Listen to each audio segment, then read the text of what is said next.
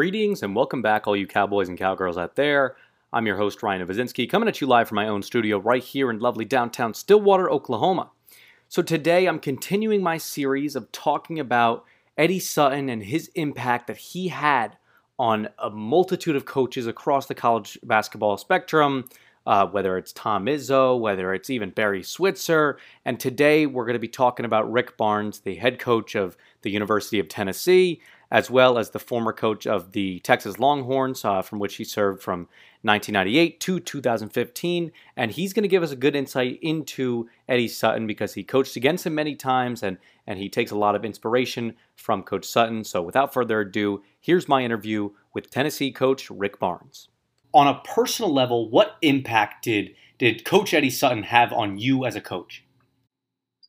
Well, you know, when I broke into coaching, uh, I think like any coach that goes into it early, you know, you're always going to look at those that have come before you, and you're going to try to learn as much as you can. And you know, I certainly remember his Arkansas teams, uh, those those great teams he had at Arkansas, and, and what he had done there. And then even while I was at Clemson, I'd uh, I'd spent a I took a day and flew out to Stillwater and watched them work out in a. I'd, I'd gone to do a clinic at Oklahoma. And on the way back, I stopped in Stillwater to watch them work out and do that because, you know, you uh, had great admiration for the way coaches' teams always played. And little did I know that years later, that when I came to Texas, that he and I and his staff, we would become, you know, really friends, dear friends. And uh, from the time that I've, you know, started going to coaches' uh, meetings and being around coach, and we often would sit in the gym together during recruiting period and talk basketball, and uh, so there was, uh, and so just over time, uh, you know, our from our from through basketball, we really built a, a very sincere relationship, a friendship. Yeah, that's awesome to hear, and it's funny you mentioned that because.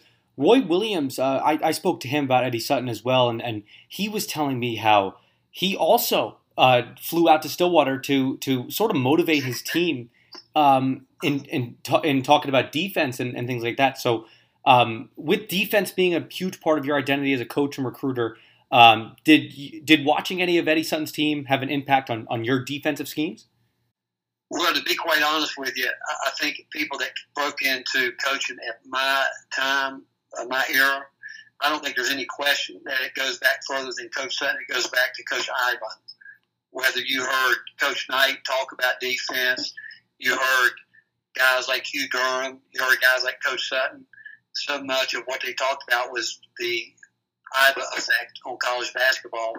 And uh, then obviously, you know, you think, think about guys that played for him, like Coach and Don Haskins. You know, they were just they were true disciples of it. You know, and so when I went out there, and obviously through that relationship, you know, uh, I played against Coach, uh, coached against him one time when I was at Providence. We had a great game at the Oral Roberts Center. The, I think it's called the Mabee Center there when they had Big Country, and uh, a great game that went into overtime. And the thing about it, both of us, both teams at the time were known for their defense, and I think scoring the game was like 100 in overtime. Like both teams, I think scored over 100 points. Wow. You know? Yeah. But, uh, but I, would say that through Coach Sutton, and I would, you know, again, I talk about Dean Smith, Bobby Knight, and all those guys impacted me as a young coach. But uh, you know, I, you know, Coach was a great storyteller, and as Coach Knight was, and uh, having a chance to coach against both of those guys at the end of their careers was, I consider myself fortunate and blessed, to be quite honest. Yeah, li- living history right there. Uh, yeah. So, so Rick, what was it like to what was it like to coach against uh, Eddie Sutton uh, during your years at Texas? Well, I think you know being in once you know think about it, Coach Sutton was at Arkansas, and he had a great history with the Southwest Conference. You know the job he did there. So many many times he had taken teams to Austin, Texas. Me coming from the East, going out there, I wasn't as familiar as everybody in terms of how many people wanted to beat Texas, you know, and any way they could.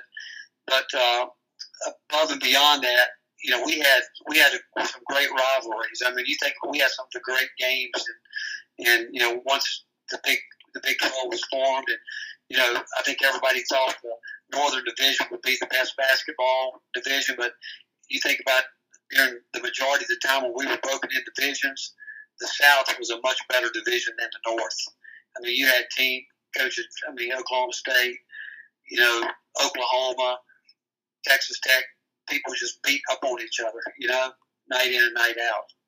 And uh, but coach, uh, did I learn a lot from coaching against him? Uh, absolutely, no, absolutely no question about it. Yeah, and that's you know that's great. That's great for you to to learn from such a legend like Eddie Sutton. Uh, so, last question for you, Coach Barnes. Um, let's talk about on a macro scale. What do you think Eddie Sutton uh, meant? You know, I know you talked about it a little bit with Henry Iba, but what do you think Eddie Sutton meant to college basketball as a whole? Well, I think when I when I think of Coach Sutton, you know, I mean, you think about everywhere he went. Everywhere he went, he brought success because he he played a, a very sound fundamental game of basketball, and what he taught is, is relevant then, now, and will be relevant in the future. Because what he believed in was high percentage basketball. You know, it starts on the defensive end, goes to the offensive end. You know, taking care of the basketball shot selection, and then it gets down to no team is going to play any harder. You know, and so all the things that he taught are things that are going you know, they're, they're always going to be in the game from now until the very end. And so I, I do think that he had a major impact, like I said, on people that broke into the profession, profession during my era because he was successful. He had been successful everywhere. And I think that we all like to watch teams that are doing well. And you always watch coaches that wherever they go, they have a system that will work wherever they go. They don't, it's not t- totally based on talent they uh, and I would say that coach was a great teacher.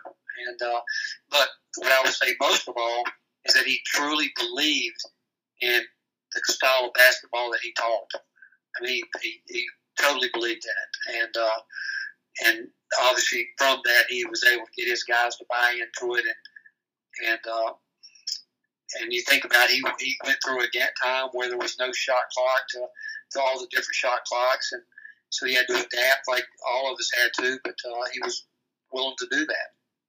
That's right, a, a great revolutionary figure in college basketball. Well, thank you, Rick. Thank you, Rick, for joining us today. Man, I really appreciate this. Okay, take care. Alrighty, folks, that was my interview with Tennessee head coach Rick Barnes, who obviously gave us a great insight into the life of Eddie Sutton and how much he impacted him as a coach. For more of this OSU content and more, go to okali.com, go to the podcast tab, or just go to any of the other tabs because we'll have fantastic content throughout. I'm Ryan Novozinski, your host. Have a great day.